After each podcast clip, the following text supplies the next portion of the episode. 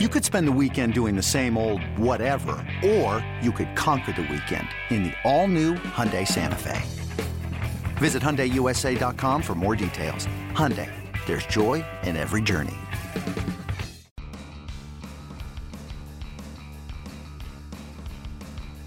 You're listening to MLB.com Extras, brought to you by MLB.tv. It's baseball everywhere. Welcome back to MLB.com Extras. I'm Danny Wexelman with Greg Johns, who covers the Mariners for MLB.com. And Greg, we've had a little time off. We haven't talked in about a week, but we have lots and lots to get to. But first, Happy New Year. Happy 2018. Happy New Year to you as well. It's good to be starting a new one. Are you used to saying 2018 yet, writing 2018, or are you still in the 2017 mindset? Um, good question. Haven't written much, uh, just so uh, as soon as the checks start rolling, I guess we'll find out. But uh, yeah, I'm ready. 2018 sounds good to me.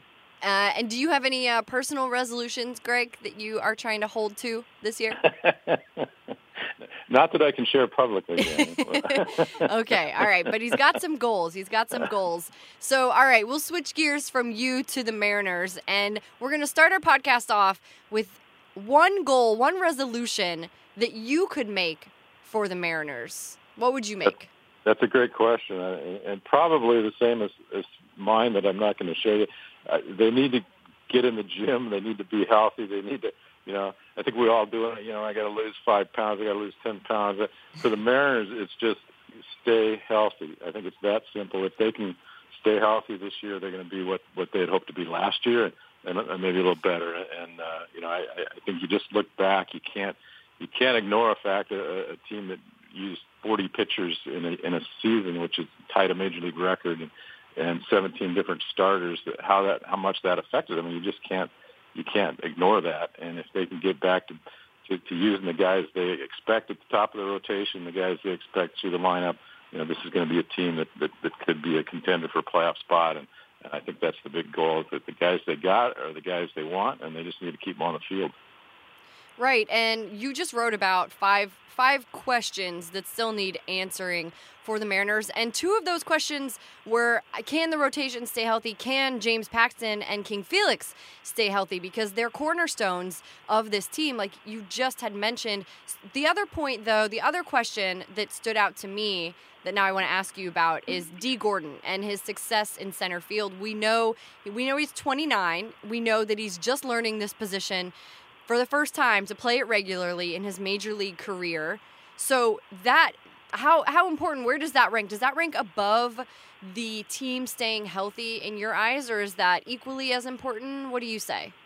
Well, I think when you're talking questions, uh, and I think every Mariner fan will, will probably tell you the top five questions on this team are starting pitching right now. I think everybody's kind of screaming, and why aren't they going out and getting more more starting pitching? And Dipoto's kind of taking a different tack and, and, and look to beef up the bullpen bullpen this year in the off season. And I, he sees the rotation differently, I think, than the fans. But but I, I acknowledge what the fans are seeing. The, the questions that we talk about are, are you know what you just mentioned. Can Paxton stay healthy? Can Felix kind of be back to what he is? And can Mike Leake and Erasmo Ramirez be as good as they were at the end of last year? And, and things like that. Can, can some of the young guys step up? So you know, pitching I think is the big question. But but you mentioned Dee Gordon. I, I think that's a fascinating question and one I'm going to be watching closely in spring training. Uh, his transition to center field is, is going to be fascinating to watch. I mean, this guy's played, you know, he's a Gold Glove second baseman in Florida, and, and now he's being asked to play center field. Mm-hmm. So, you know, I talked to him just before Christmas, Danny. He was down in Miami and uh, had just worked out with Chris Prieto, the, the Mariners' new outfield coach. Had, had flown down to uh, Florida to spend a couple of days with him, and uh, I think Dee is probably the only outfielder in baseball who's already working this winter on on routes and, and uh, footwork and, and plays the wall, things like that. He's out there every day uh, already. You know, just he wants to hit the ground running when they get to spring training. He says, "I'm I'm, I'm ready to do whatever they want." You know, it was a, a shock when they first traded for him and said, "Hey, we're moving you to center." But you know, after that settled in, he said, "Hey, I'm going to do whatever it takes." You know, I turn myself into a glove, Gold Glove second baseman. I want to I want to be the best center fielder they can be. So he's an interesting guy, and, and certainly the element that he can bring, the athleticism and speed, is is is uh, pretty imposing. So, you know, can he play center field? I think he's a good athlete, and it's gonna be fun to watch him adapt out there. I think that he is going to fill a lot of seats. I think that Mariners fans are going to come out, obviously, to see the other incredible guys on this team, but I think that he's going to draw a lot of interest in that way as well. And the other thing that he could draw interest to is where he's batting in the lineup. And manager Scott Servais said that he's going to bat leadoff. And that means that Jean Segura will not be batting leadoff, but that makes the most sense, right? I think it makes a, th- a thousand percent sense. I mean, Gordon is a guy, he's been a leadoff hitter all his life, and, and with darn good reason. This guy led the National League in stolen bases three of the last four years, and, and the one year he didn't lead, he, didn't play half the season. So uh, he can run like like anybody in the American League will, and why not put him atop the lineup? Put Segura as a good good uh, bat guy that can can move a runner over, can do what he wants, can handle a handle a bat as well as anybody I've seen. Just getting bat on the ball consistently and put them in, in front of uh, uh, Robinson Cano, Nelson Cruz, Kyle Seager in the middle of that lineup, and and not coincidentally, that would give you a, a left right left right left combination top right. your lineup and, and make things tough for opposing managers when they try to match and up late late in games with with relief pitchers. So yeah, I, I, I can't see any reason why you wouldn't put Dee Gordon first. Uh, he gets on base, he runs, he, he does those things. He can bunt. He he's the guy that just is going to put pressure on opposing pitchers. And, and you mentioned fans. I, I do think fans like to watch teams that are aggressive and can can challenge. This is what the Mariners wanted to be last year. Uh, I remember in spring training, Scott Servais saying, "Hey, we're a team that's going to challenge." Uh, challenge opposing pitchers and make them make them nervous. We want to make guys on the mound, you know, worrying about what we're doing, and it didn't quite come to fruition as much as they wanted. But I think you're going to have a tough time not being that kind of team with Dee Gordon at the top of the lineup.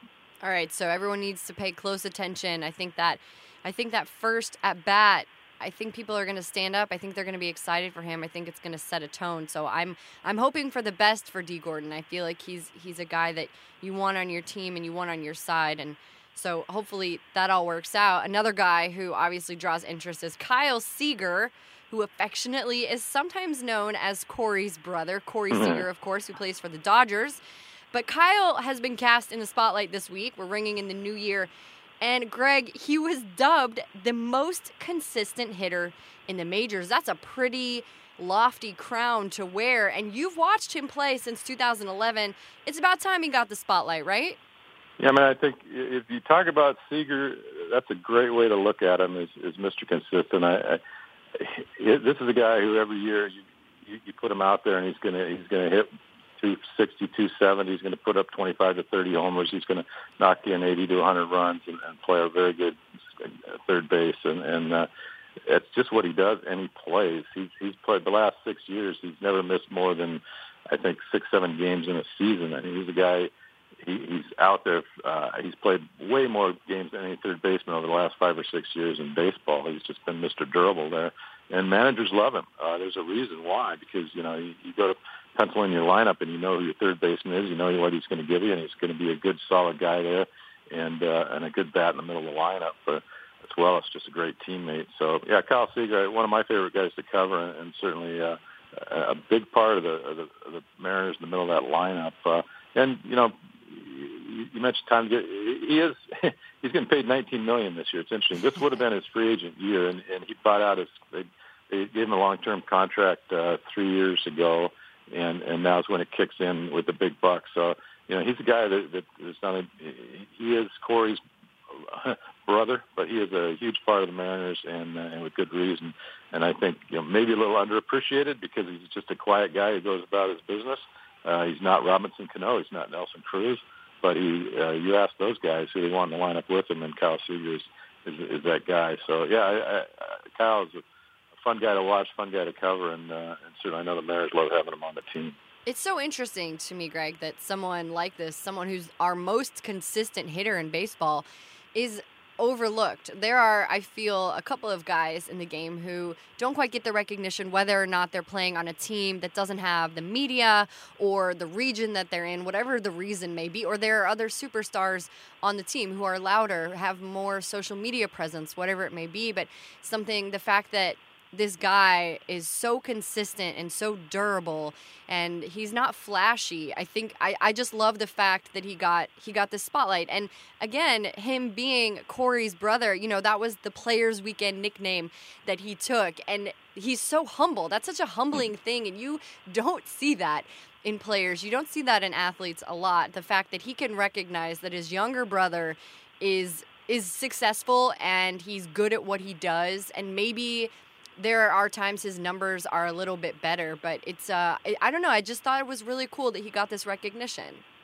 Yeah, and Kyle, Kyle will be the first to tell you he's coming off a year that was was not his best year. I mean, he'd been a guy that that uh, that consistency was a little higher level the previous four or five years, and and he struggled a little bit. His average was down last year, and and he got off to a slow start. He's been he's been a traditionally slow starter, and he just usually makes up for it with a with a big huge tear at some point. Didn't quite have that big huge tear. He ended up, you know, his numbers were down. He's he's I think he's going to come to camp this this uh, spring with with something to prove. And uh, you, you mentioned the humbleness. He's a guy that it's that I can since Corey was was drafted. I've never been around somebody who's been as proud of their little brother as Kyle and as, as uh, praiseworthy of him, and said from the start, "This guy, this guy is better than me. This guy, he's, he's a high school player. This guy's going to be better than me." And this is when Kyle was coming off an All Star season himself in in 2014 and and, uh, and a Gold Glove, and, he said, "My little brother's going to be better than me." Uh, he, he loves his little brother, and he's a big supporter of him. But at the same time, Kyle's a proud man. He's, he's you know, he's willing to, you know, say, hey, my brother's really good and stuff, and then be that that that good brother. But uh, he's got yeah. a drive and a determination, and uh, there's no doubt he's out there playing ball to be the best he can be, and, and, and that's pretty good. He's he's I think going to have a pretty good year this year. I like it. I like it. All right, Greg. Last thing we're going to address and it's not something that's probably a popular topic in Seattle. But with the Bills squeaking into the playoffs, Greg, Seattle now has the longest sports postseason drought. Is this the year it's all going to change?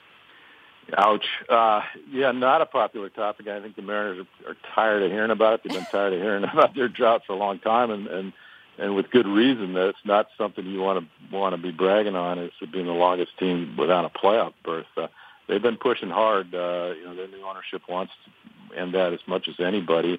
And uh, can they do it? Uh, they're in a division that's that's pretty tough. I mean, they got the Astros sitting on top of there, and, and uh, that's a that's a pretty big climb. Uh, but I like to look at the Mariners. What I think they should could have been last year. We talked about the injuries. You know, they they're coming off an 86 win season last year, and, and what they thought was a better team, and things just didn't come their way. It Didn't fall in place with with the injuries that we talked about. You know, I think they're a better team now with with the additions they've made. If that pitching can hold up as, as they hope, uh, and, and if can they be around 86? Can they improve on that? Well, 85 wins got the Twins in the playoffs last year. That's a wild card team. So you know, we're not talking about having to to win 100 games to catch the Astros. You're talking about having to win 88 90 to, to, to ensure yourself of a wild card spot. And I certainly think that's within their reach if they play well, if they stay healthy, and if, if things fall into place as they as they should. So. Uh, can they end it? This would be a great year to do it. You know, as Mariner fans will tell you, they've been saying that for a long time, and that's the way fans are and, and the way teams are. They, they're more than ready to end it. Uh, would love to see that be this year. It's, of course, that would be a, a fun thing. I think if you get the Seattle Mariners in, in, a, in a postseason, it's going to be good for baseball, and it's certainly good for Seattle. All right, Greg. Well, I think we've officially exited the off season. We are entering preseason. We are around the corner from pitchers and catchers reporting and spring training and all the fun. So, baseball fans, I think, can start to uh, get their motors running. Uh, I know I'm excited to talk to you because 2018 is here. We're ready to roll. So, I appreciate your time as always, Greg. Thank you.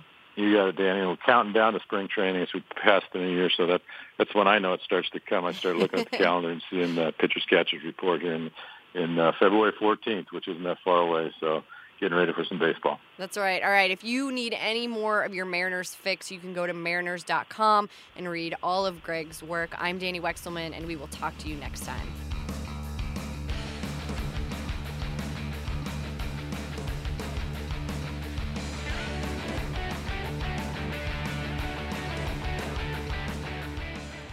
Hey, Rob Bradford here. You guys know I'm always up for a good MVP story, and one of the best stories is Wasabi Technology. Wasabi is the world's hottest cloud storage company, and it's become the go to provider for professional and collegiate sports teams, including 20 Major League Baseball teams like the Red Sox and NHL teams like the Bruins and Vancouver Canucks. Even the Liverpool Football Club is getting in on the Wasabi action. So, why is Wasabi the MVP? Well, Wasabi was purpose built to free businesses from skyrocketing storage costs and unpredictable transaction fees that the Amazons the world are charging. In fact, Wasabi is up to 80% less than those hyperscalers and doesn't charge a cent for businesses to access their data. From Wasabi's AI enabled intelligent media storage, Wasabi Air, to the industry's only cloud storage service with triple protection against cyber criminals, data deletion, and ransomware, Wasabi's taking the lead in driving innovation in data storage and helping sports teams